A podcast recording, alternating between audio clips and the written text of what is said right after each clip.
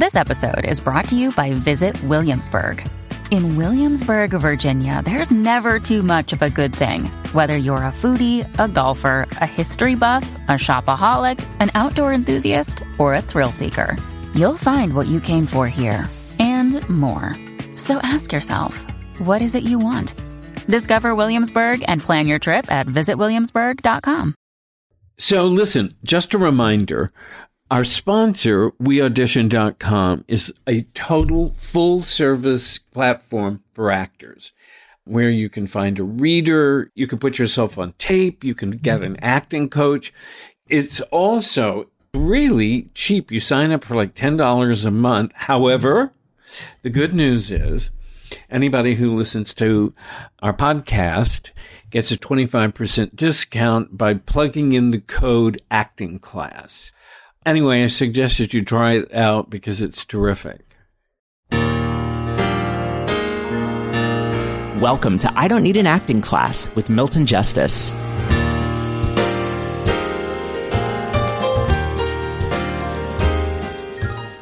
Stanislavski stopped blocking plays because they rehearsed them. And his feeling was all stage movement should come out of what's going on in the scene. And it makes sense. The more you rehearse it, the deeper you get into the scene. And so therefore the movement would change. And I think it's important. I, I hate to say this, but I feel a little bit like you can run it. Teo couldn't. I, I have to say, Teo was cast in a play three days after he arrived in New York and the director was adamant about blocking, adamant about it. But that's just weird. You know, I, I, that, that to me is really weird. I haven't heard that too much.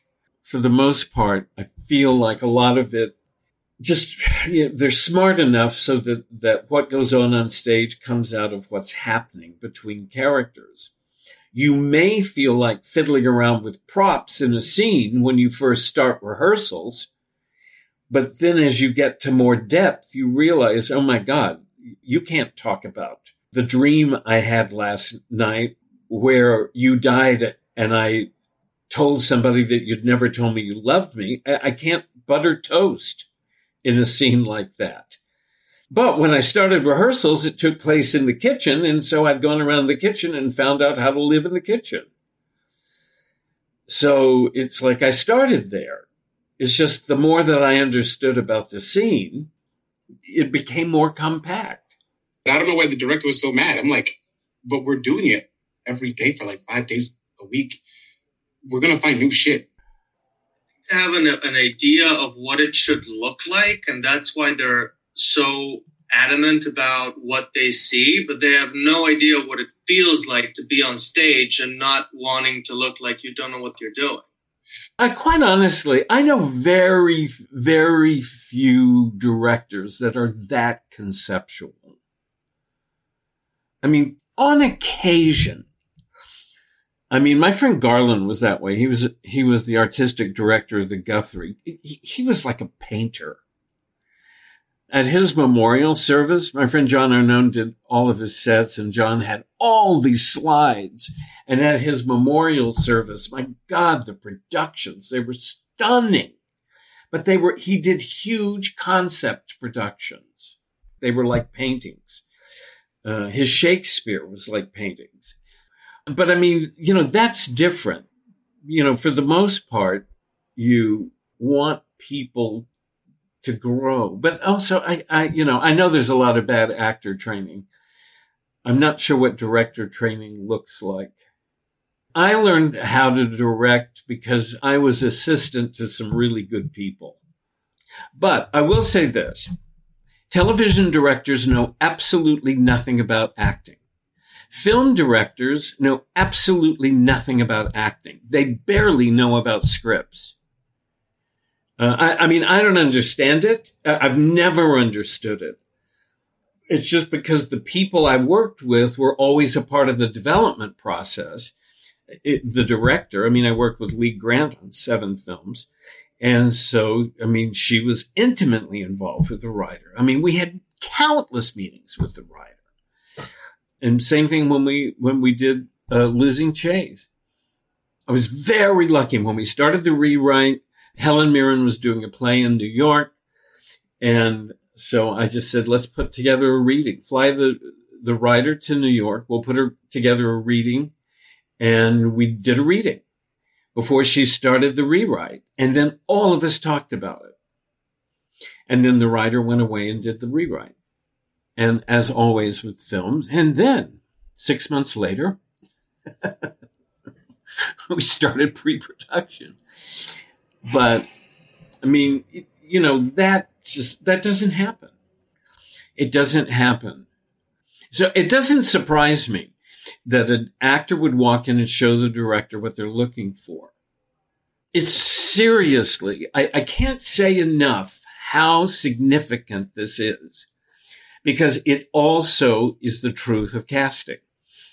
The truth of casting is that we want the part to walk in the door because we kind of know what we're looking for, but we want you to show us what we're looking for. I mean, I think Wesley's done, I think I looked at your IMDb because after seeing that you were on Blue Bloods, I couldn't believe you'd ever work again.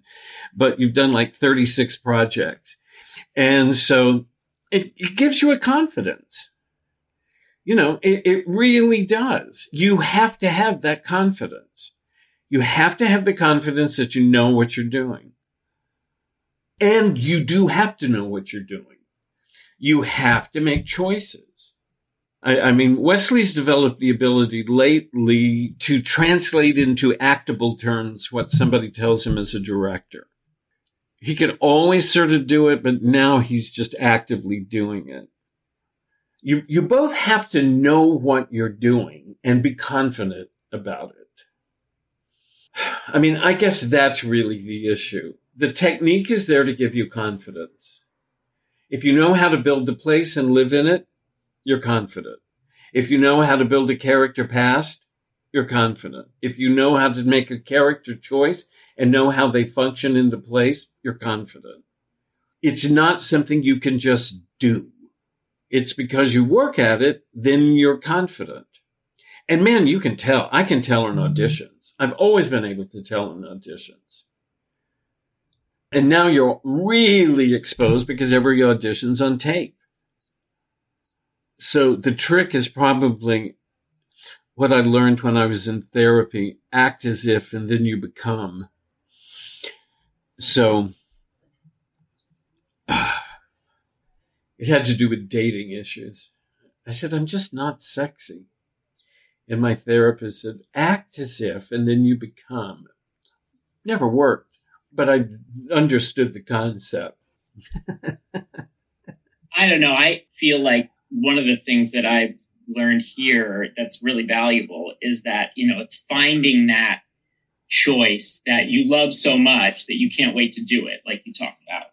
And then that gives you confidence. So not only do you know what you're doing because you've made good choices, but you feel confident because you're excited about it. So it's like your whole perspective about the job changes and getting there and getting on set and being in the place. And, you know, so it's not just like you can, oh, I'm just going to act as if, even though I didn't make a choice. And, you know, you can't shine yeah, it on sure. if you don't really know what you're yeah. doing. No, I, it, it's, it's like actors want to know how do you know if you're making the right choice? It's when you think it's right. Now, you're going to be wrong, of course. But if you've educated yourself, I mean, look, we all make bad choices. Lee Grant told me that she did a national tour I wish I could remember the name of it. It, it. it, ended up being in the movie with Frank Sinatra. It had the song High Hopes, but she said we left on tour with a drama and we came back into New York with a comedy. It's like we didn't get what the play was. so, but it's, so there are things you're going to find along the way. There are things that are going to hit you that you're, that you're going to say, I think it's a good choice because it lands with you. Uh, I mean, Walker's absolutely right. It is not a good choice when you say, well, all right, I'll take that one. It's not a good choice. It's not a good choice when you take something just to take something. I mean, it is dug after Razbor, the Russian word that we love. You dig deep down and you find it and you go, ah, that's it. Oh my God, that's it. I love that choice. And because you love that choice, you know, then you have the confidence to play it. Because it's not blind instinct, it's educated. But I think, you know, that's that's why you keep digging and that's why it becomes so difficult. It's because it's ah, it's not right. It's not ah, it's not right. It's not right. It's not right. Ah, I keep doing. I keep doing. I keep doing. And then all of a sudden it hits you and you go, that's it.